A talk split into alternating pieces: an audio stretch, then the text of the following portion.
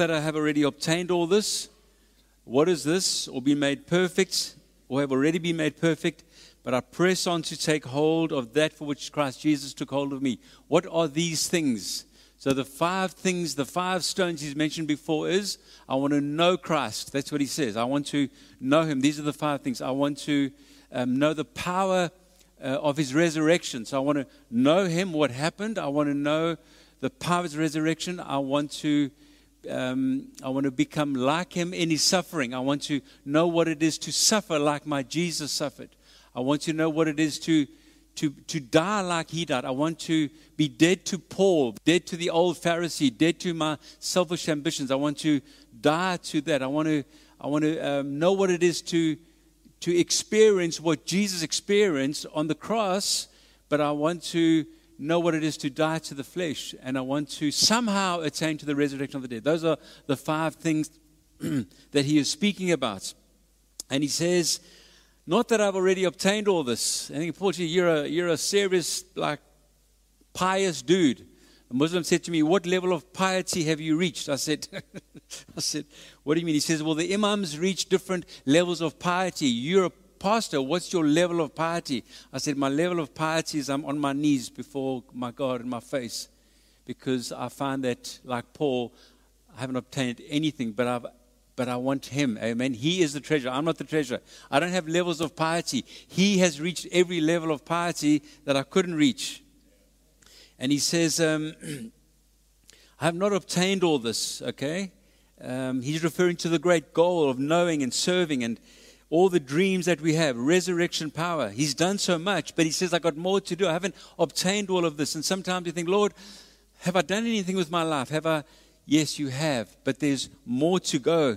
There's more serving. There's more resurrection power for you and I to experience.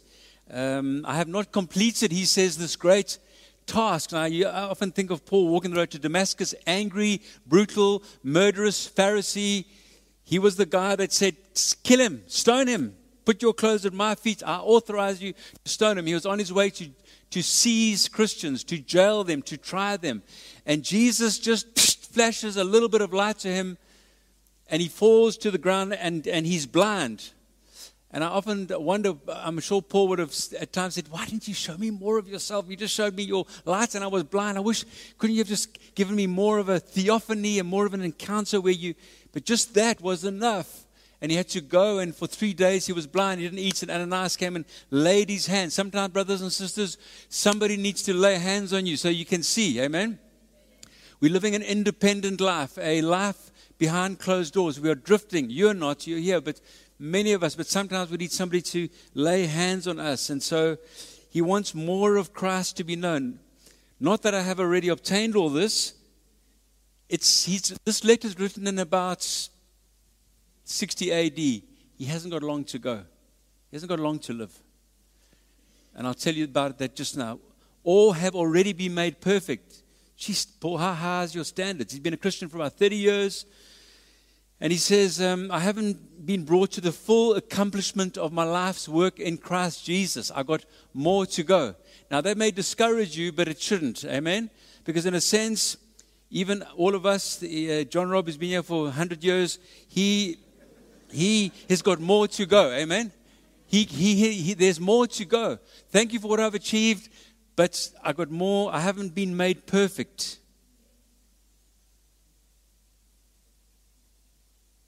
How do we get God's prize for our lives? And he tries to answer it.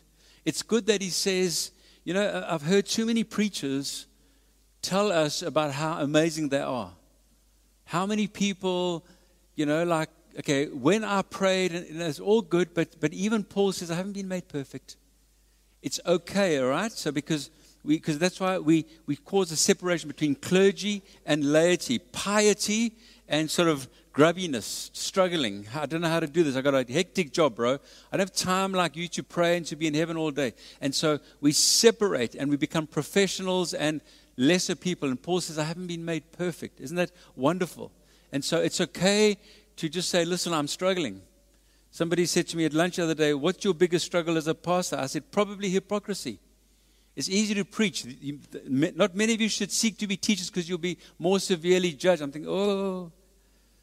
And so sometimes you think, Lord, how am I with my finances? How am I with my attitude? How am I with my faith? How am I with my obedience?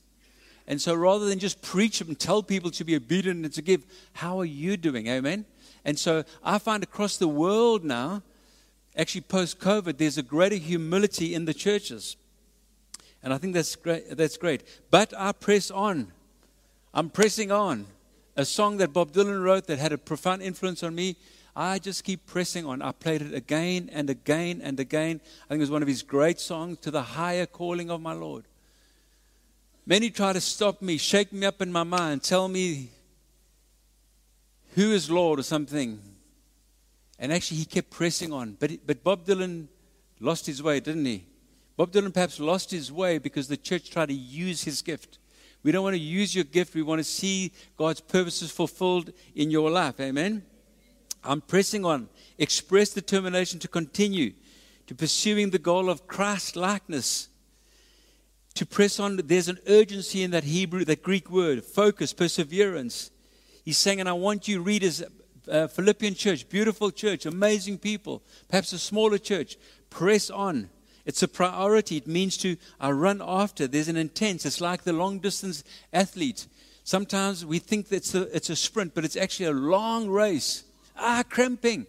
I know why I like why do I want to run the comrades? What's wrong with me? Am I crazy, man? Cramping, sore, knees, but I'm pressing on to the higher calling. And he's saying it's a priority. It's, he's not strolling, brothers and sisters. He's not just hanging out, okay? He wants to take a hold of. It's not casual. It's not going to happen by chance. If God wants it to happen, He'll make it happen. Paul says, I'm pressing on. I'm, I'm, I'm leaning into. There's also, I think the danger is that we, there's the sprint. Now, there is the sprint metaphor used, but the sprint is dashing and exhausted. And so some of us have done amazing we started a life group. People came, and then people said, You're a clown, and we don't like your wife, and you serve horrible coffee, and they left, and you thought, ah, ah. Stop. Start again. Start again. Open up your heart. Open up the word. Speak to your wife. Pray together. Saying, uh, How can we do this better? Maybe we were like a bit offish or something. I don't know. But how can we do this again? I'm, I'm, I'm, it's, it's a long race. Paul knew that Jesus took a hold of him and he wanted to take a hold of that for which Jesus took a hold of him. And so he's in for the long run. he doesn't say, well, if God wants to achieve something through me, let him do it. So many Christians, well, let him do it then. You know, if he, he I don't know. Paul says, man, I had one encounter. I must tell you the things that you must suffer for my name. And that's all he needed. And then he just began this incredible, because it all made sense to him. He had this moment of the Spirit where literally God took the old covenant and made it new in Paul. And suddenly he thought, This is the Messiah, the one that I wanted to kill, the one that these followers I wanted to kill. He is the very Messiah. Man, this is mind blowing. Amen.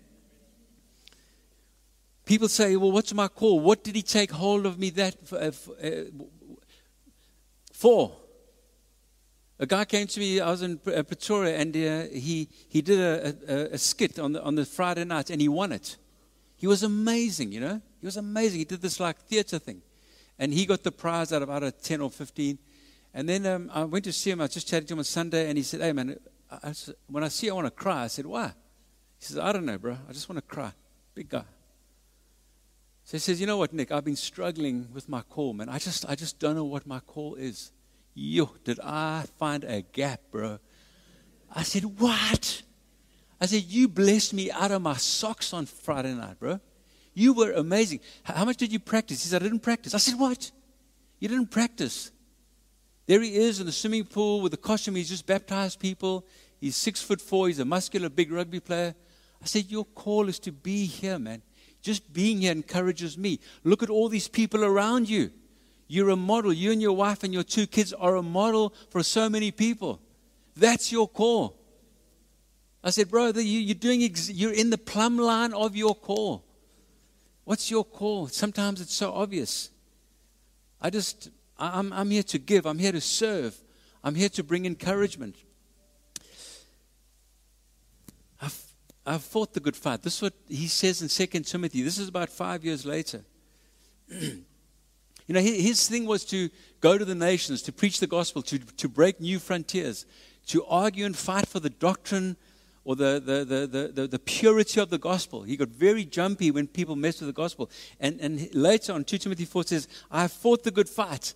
You know, when you fight a fight, sometimes you take a smack, sometimes you get hit in the body, sometimes you go down, sometimes you don't want to go to the corner. He said, I fought the good fight. I've taken some blows, I got, you know, all sorts of things. People are shouting at me, get out, fight. And so there's this whole metaphor. I have fought the good fight. People say, you know, you boomers are like so aggro. Rubbish. Paul's a boomer. I mean, he, he fought the good fights. People say, like, you know, Nick, why are you so intense? I got to be, bro. I got to fight a fight. Don't walk into the ring. Hey, how's it? Boom. Psh, fight the good fight. We, we fight the fights of faith, brothers and sisters. The devil is he's used, sending a brother just to say, wah, wah, wah, wah, wah. He's sending a sister, wah, wah, wah, wah, wah. He's sending the bank manager, wah, wah, wah, wah, wah. Am I being too animated this morning? He's, he's, he's sending the, the, I don't know, Eskom, wah, wah, wah, wah, wah. Fight the good fights. Fight the good fight. Life is a fight. I have finished the race. I've been running. Been running, man. Finish the race. You'll win the race if you know how, you, if, how to, to accept pain in your body. When you, when, you, when, you've been, when you suffer in your body, you're done with sin. When you've got time and space, you, you, you're susceptible to sin. But he said, I've finished the race. He says, I've kept the faith. Now there is in store for me the crown of righteousness. Here come the rewards, which the Lord, the righteous judge, will award to me on that day. And not only to me, but to all those who have longed for his appearing. He ends up, have you longed for his appearing? Have you believed that Jesus will come back? What made the early church so effective? They believed he was coming back maybe next week. Because as they saw him go, they thought he could come back anytime. He said, none of the time. So quickly go, quickly go and tell everybody. People say, hey, listen, it's, I just want to come to church, get a, bit, little bit of Jesus, and then duck. Don't, don't put stuff on me. No, we, there's a, a call to urgency. Amen. His work wasn't done yet. That's, that's maybe four or five or six years later. And he pens his last letter, and then they would chop his head off. Brothers, I do not consider myself yet to have taken hold of it. Continuing verse 13. There's a humility there. There's yet a spiritual ambition. I'm still, I haven't got it yet, but I want to keep going. Most people live with earthly ambition. We're happy with that. And hey, it's amazing. That guy's like focused. He's, he's taking his business somewhere. You know, da, da, da. this mom is amazing with the children. She's ambitious that her children would do well. They would be well mannered. They would learn well. They would, they would be good friends. They would. I'm preparing my little Johnny of three to be a good husband one day. That's healthy ambition, isn't it? And so there's an ambition. He says, I, have, I don't consider myself to taking hold of it. But I want to I want to press on for the purposes of God. The wonderful thing about serving Jesus that if you do have an oopsie, every time you have an oopsie, there is a new day, there is a new beginning. Amen. There is forgiveness, there is grace, an abundance of grace. But one thing I do, you know, there's the one thing. If you put in your, your computers, your um, Bible computers, one thing. There's a couple of one things. We know the one thing I ask of the Lord, the, the one thing that David wanted was to dwell in the one thing I want to dwell in the house of God, where God's presence, and I want to gaze, I want to stare, I want to look upon the beauty of the Lord. Hey, but David, you're a king, bro. You've got stuff to do. You know, you've got a nation to run. You've got armies to go and push back that are trying to push into Israel. One thing. Martha, Martha, Mary has, has, has, has sought the one thing, and it's better. She sought to be at my feet. It's good that you serve. We need people to serve. Amen. One thing is needed, Mary. One thing is needed, like your sister. I mean, Martha, like your sister. She's, she knows me. Because you see, when you know Jesus, marriage, finance, mission, serving, uh, what else? Prayer, all those things are made possible. He, no distractions, one master, one goal, one big main idea of his life. Can you reduce your life to one thing? Quite an interesting question there. I say to you, how would you, what's your one thing? A business guy asked me, I had a meeting with him the other day, he said to me, I want to do this whole thing. So I said, okay, what are your five big stones in your bucket in order for you to make this very big decision? He says, elaborate, please, Nick. So I said, okay, these are the stones I would put in the bucket for you to make a decision. What are the five big things in water? And then there are the little stones, and then there's the sand, and then there's the water. What is the one thing that you say, this is what I, actually the one thing for me? Because Paul had, had it, one thing I do. What's yours? A double minded man, just, just a double, just two idea man, a yah near man, is unstable in all his ways. Should I go to church? Should I join Red Points? Should I stay in South Africa? Should I go to England? Don't know. One yarnia all day. Yarnia, yarnia. A double. Should I marry this girl? I don't know. Double minded, unstable, like that's what we're doing. Take the keys of divorce, some of you in this room, and chuck them away. It'll bruise you, it'll tear your heart. Take the keys of divorce and chuck them away and say, Lord, I made a covenant with this woman. You are a mighty God with mighty acts of strength and miracles. Surely you can change this bookie and this okie here who can't see eye to eye. They see eye to belly button. We just different, bro. Incompatible. The judge said we can get divorced. I say, don't get divorced in Jesus' name because you decided to get married, so stay married. Don't have sex with your girlfriend before you are married. It is wrong. Do not live with somebody. Don't live with somebody and excuse it. We're going to get married. That is not what the Bible teaches. That is double mindedness. Your conscience says you shouldn't, but then you do it because you, the rent's better. Don't do it. Fight it. Jesus is on the throne. My pastor said it was fine for me to sleep with my girlfriend and to live together. This pastor says it's not fine because we have to give an account for the word of God. Amen. And then it says, forgetting what is behind. That is a beautiful thing. What does he mean?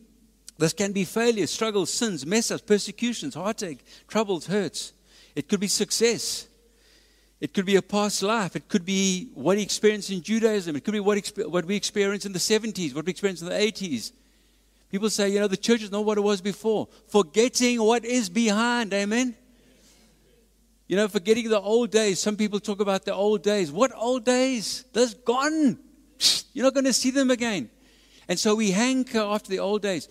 Sometimes we, we, we, we, there's a problem about what happened to me in my, my early attachments, and my mom did this, and my dad did this, and my siblings did this, and, and, and my friends did this to me. Forgetting what is behind.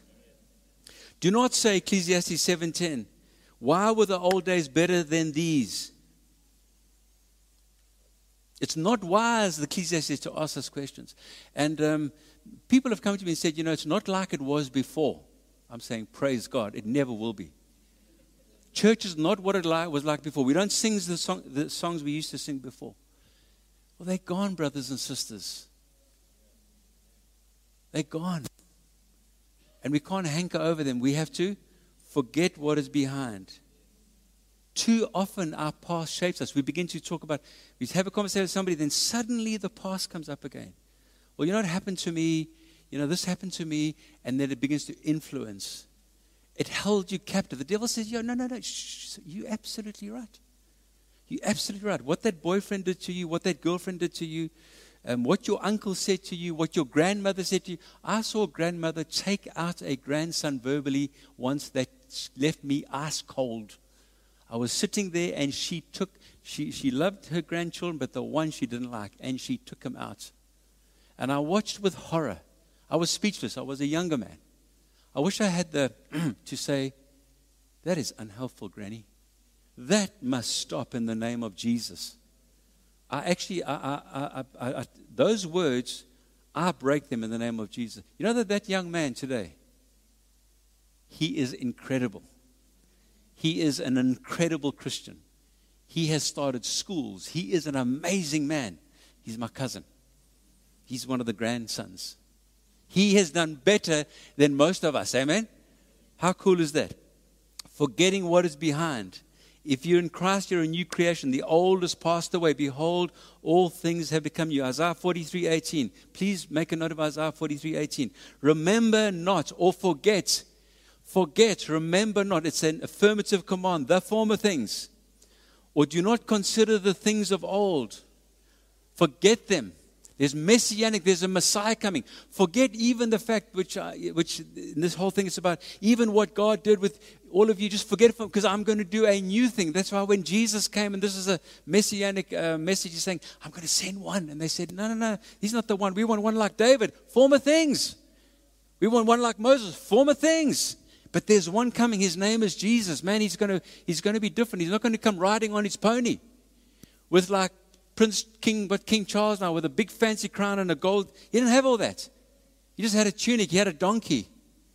He had people shouting and screaming and forget the former things, nor consider the things of old. Behold, I am doing a new thing in your life, sir. And so part of it is saying, God, what is the new you're doing? Faith pushes me towards the new. And so there's the fight. Do you not perceive it? It springs forth. I will make a way in the wilderness, rivers in the desert, former things, the old address where you, where you came from, the old address of the flesh. The flesh, the old man says, Yeah, let's go back. Why did my mother say this to me? Why I was neglected. Ah, no, no, no, no, no. Why did my brother get more than me? All that stuff. That's the devil's camp. He says, Welcome, welcome, come, come. Let's, let's talk about this. We need to talk about this. We need to talk about all the old. Forget the former things. Because Jesus, you know that Paul, man, can man, I, ah, I murdered people, man. Imagine meeting what uh, Stephen's family. You're this big apostle. You're the guy that that that I, beautiful young Stephen, that fuck, uh, you have to leave it, Paul. He says the things that I want to do, I don't do, and the things that I uh, that I want to do, I don't do them, and the things that I do, those I don't want to do. And so that everyone has struggles, amen. The past successes, before was so amazing. Now look, I don't know what's happened. Before this, this, this, before I had all these friends, before, before, before, before. Forget the former things. Forget the former things. Build a wall behind you, brothers and sisters. There's this whole, um, I'm speak about the age of therapy. Now, some of you are therapy fans, some of you may be therapists here.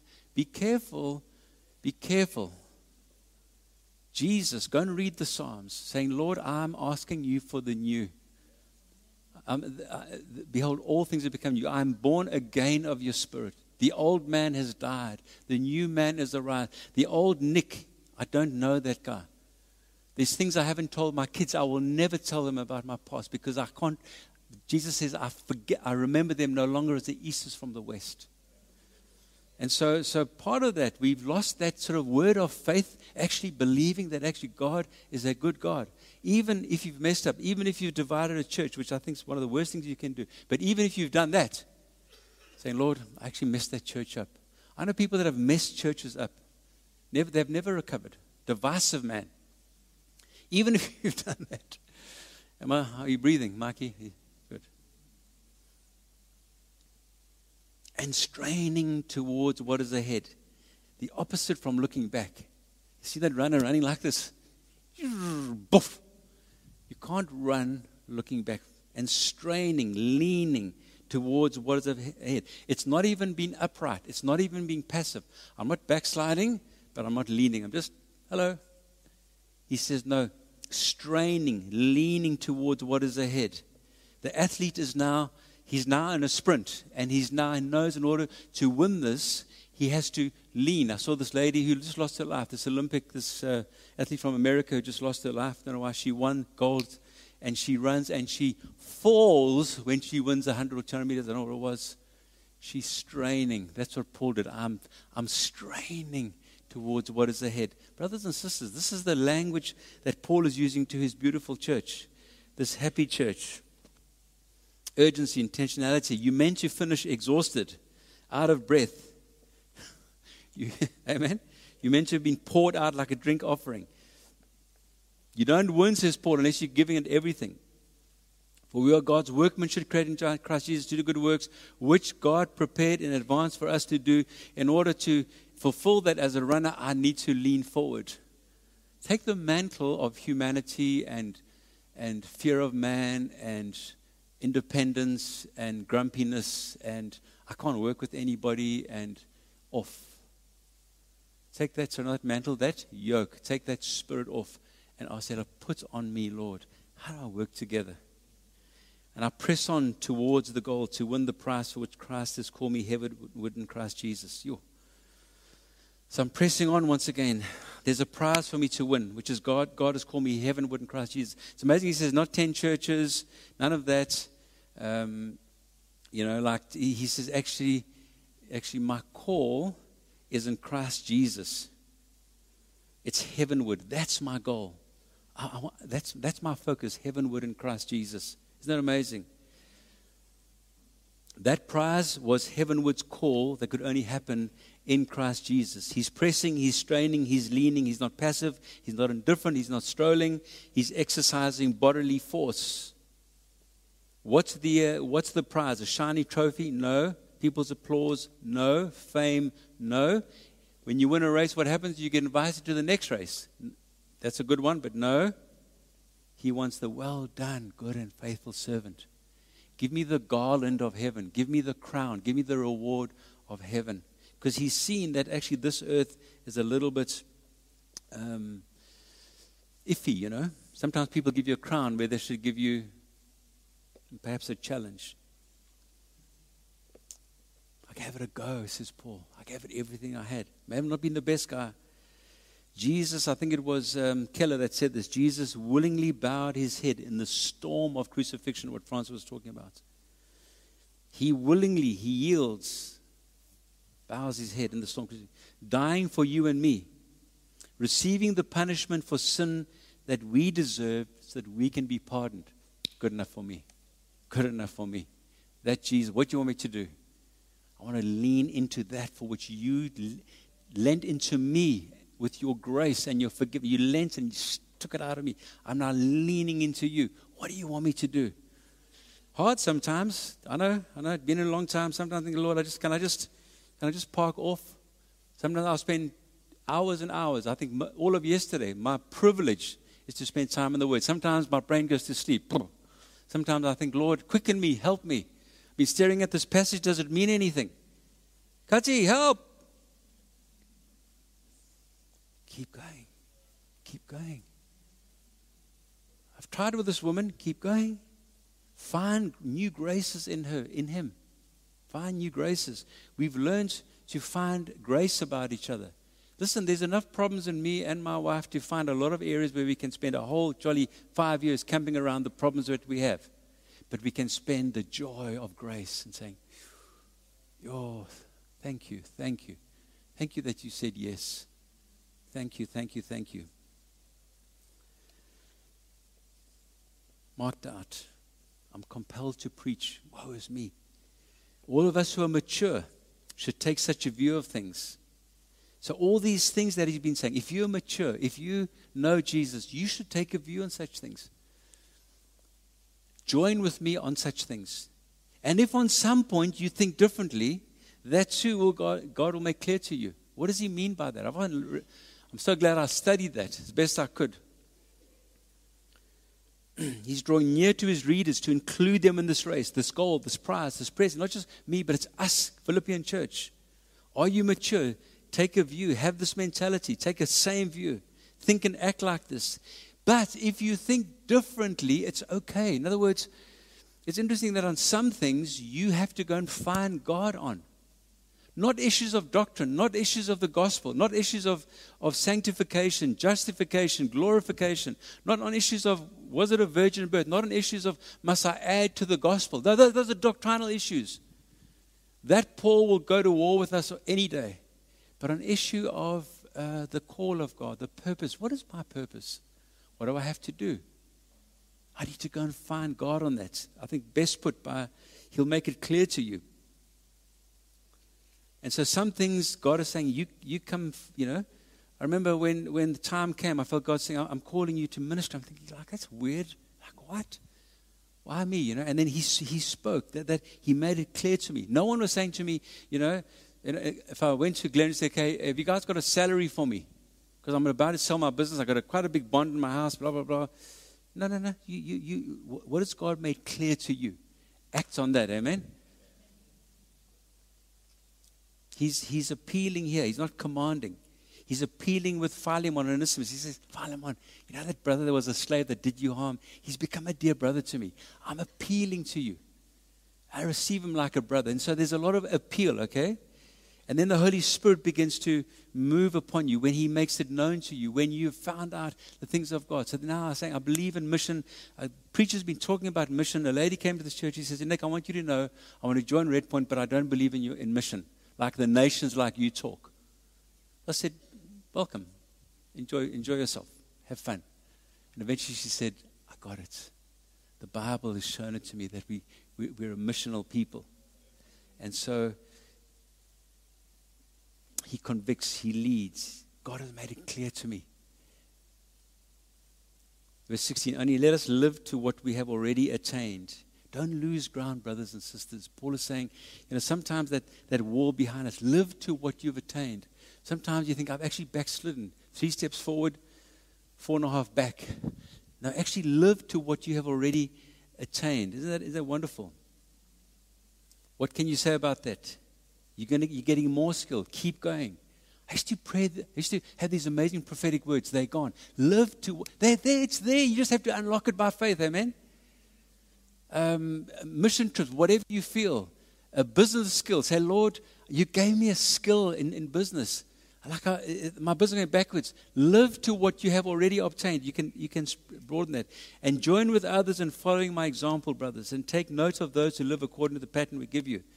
But he's just said that he's imperfect. He said he's not attained to it. He said he's being made perfect. Then he goes and says, Follow my example, brothers. Like, what is that about? That's such a good statement because he's saying, I'm, I'm still getting it, but I, but I still, but you need to live the way I live. You need to follow my example. You see, the, the way you understand that is, you know, when young people get married and you think, oh, oh I wonder if this is going to work out. Then, then, then she says, I'm pregnant. And you think, oh, check the house. I don't know where that baby's going to sleep. But soon, the room takes shape then the baby comes, and what you thought were parents that, oh, I don't know, they suddenly have beautiful kids that have got beautiful manners, and they grow up to be amazing kids. They are imperfect parents, but they produce the most amazing kids. And then those kids go on and goes on. In the same way in the church, Paul is saying, listen, there's a lot I've got to do. I haven't attained all, but follow me. Keep, do what I do. You see how I lived when I was with you? Maybe how I prayed, how I worked with my, you know, tent maker, whatever, whatever, whatever you saw me do, just keep doing that. And take notes of those. There's some people in the church that, that, that have lived the way that Paul said they should live. Take note of them, follow them. A, a whole lot of stuff on that, which I don't have time for.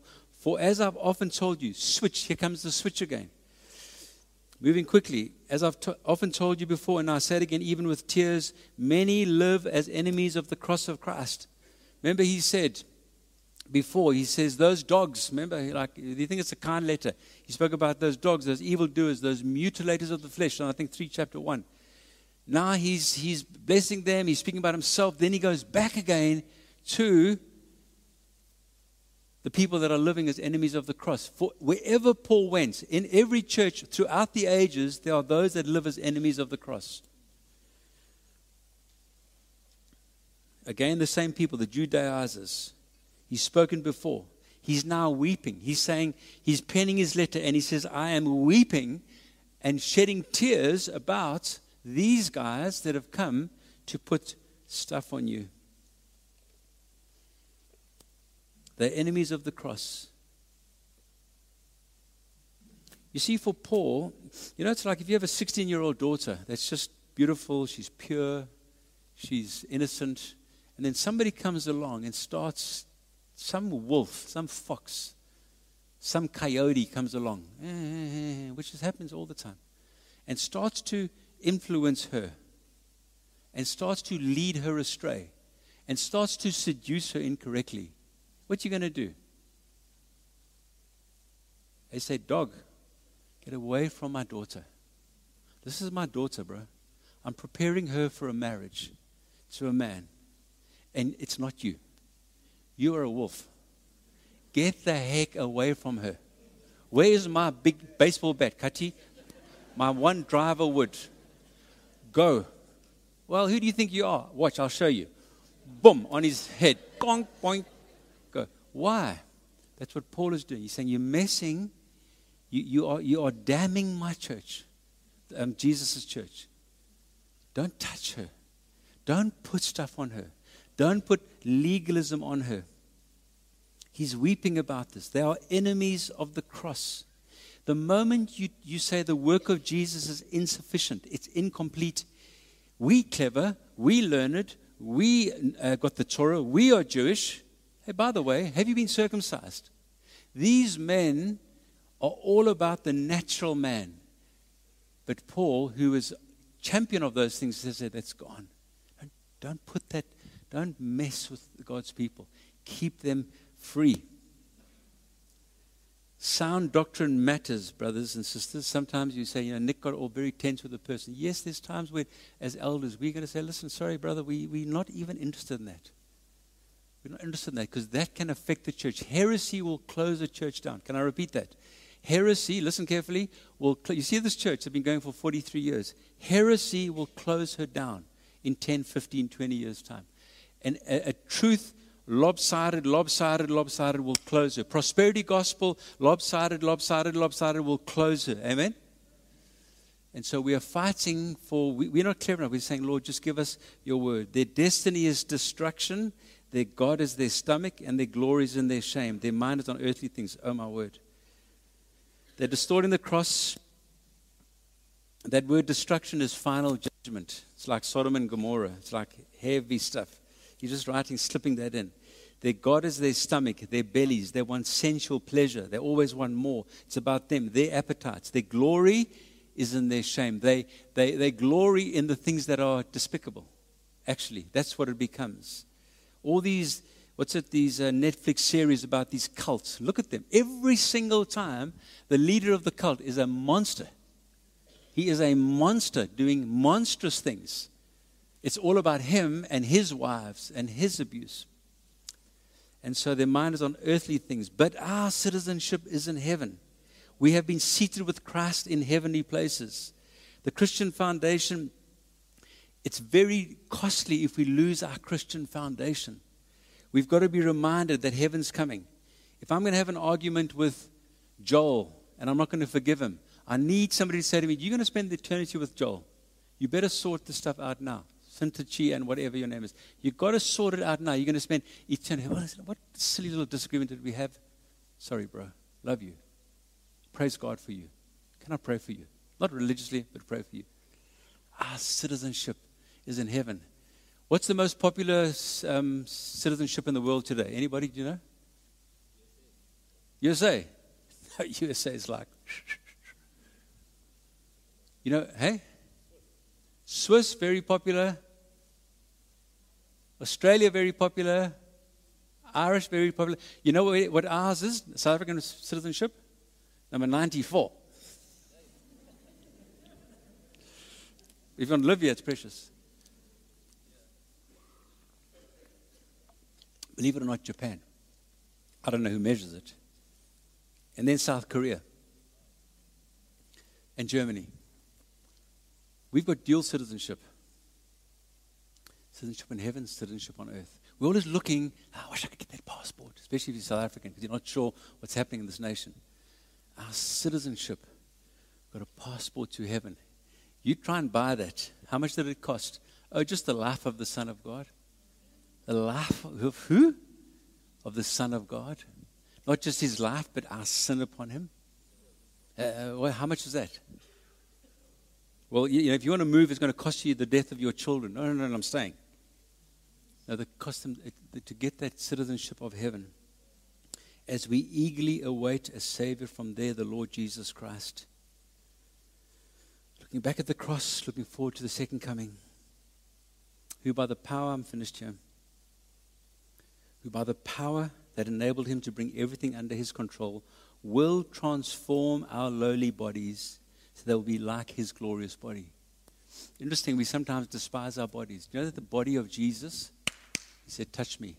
Same body. They knew him. Scars.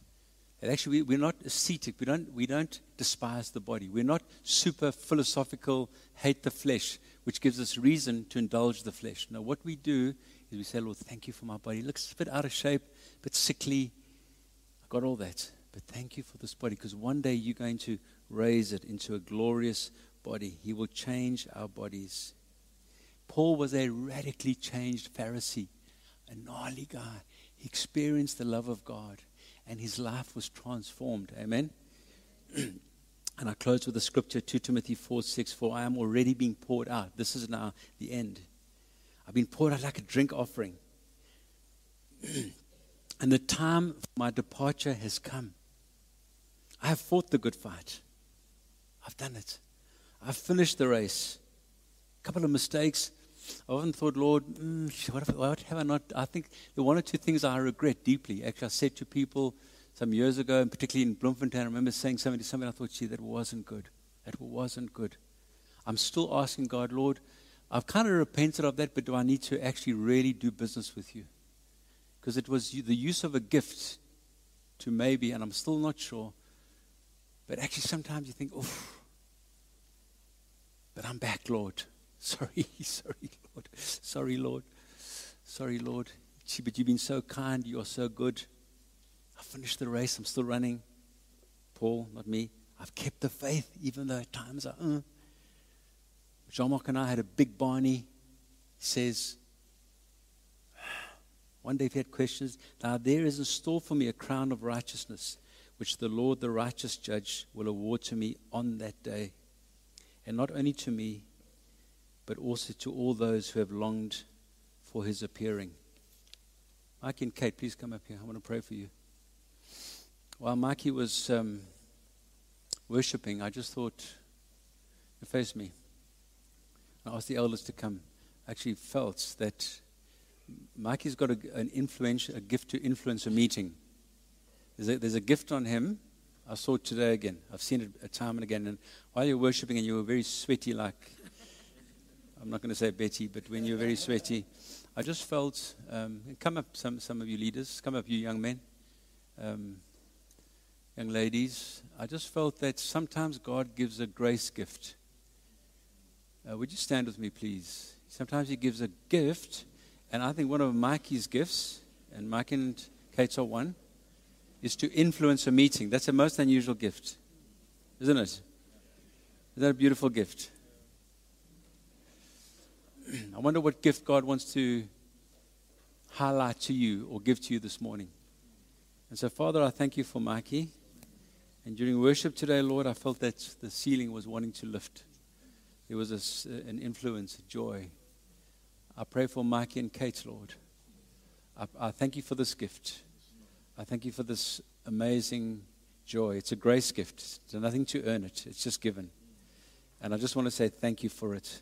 And today we, we benefited and we enjoyed beautiful worship because this man has got such joy. He's got such passion. It's a gift given. I'm sure he doesn't see it, but I'm sure he feels it bursting out of him. It's like a river that, that, that, that it's like a well that, that springs up and it overflows. And we get to drink of it. And I want to say thank you. Now, Lord, bless this couple, I pray influ- uh, I pray for their influence, Lord. They would continue influence at the Kloofs High School, God. That they would be an influential couple, not heavy handed, but with joy, with your power, with grace, with a smile, with the anointing. And our Lord, would you jump across the aisles to us? Would you come visit us in the aisles? Like you've highlighted that, and I felt say, pray for Mikey. And I want to say thank you for this gift. Now, now jump into the aisles, God, and and, and influence the people with the gift. Let your, let your spirit, let your gift fall upon many in this room, Lord, in the same way that it is upon Mikey. And can we say amen to that? Thank you, Lord. Thank you so much for listening.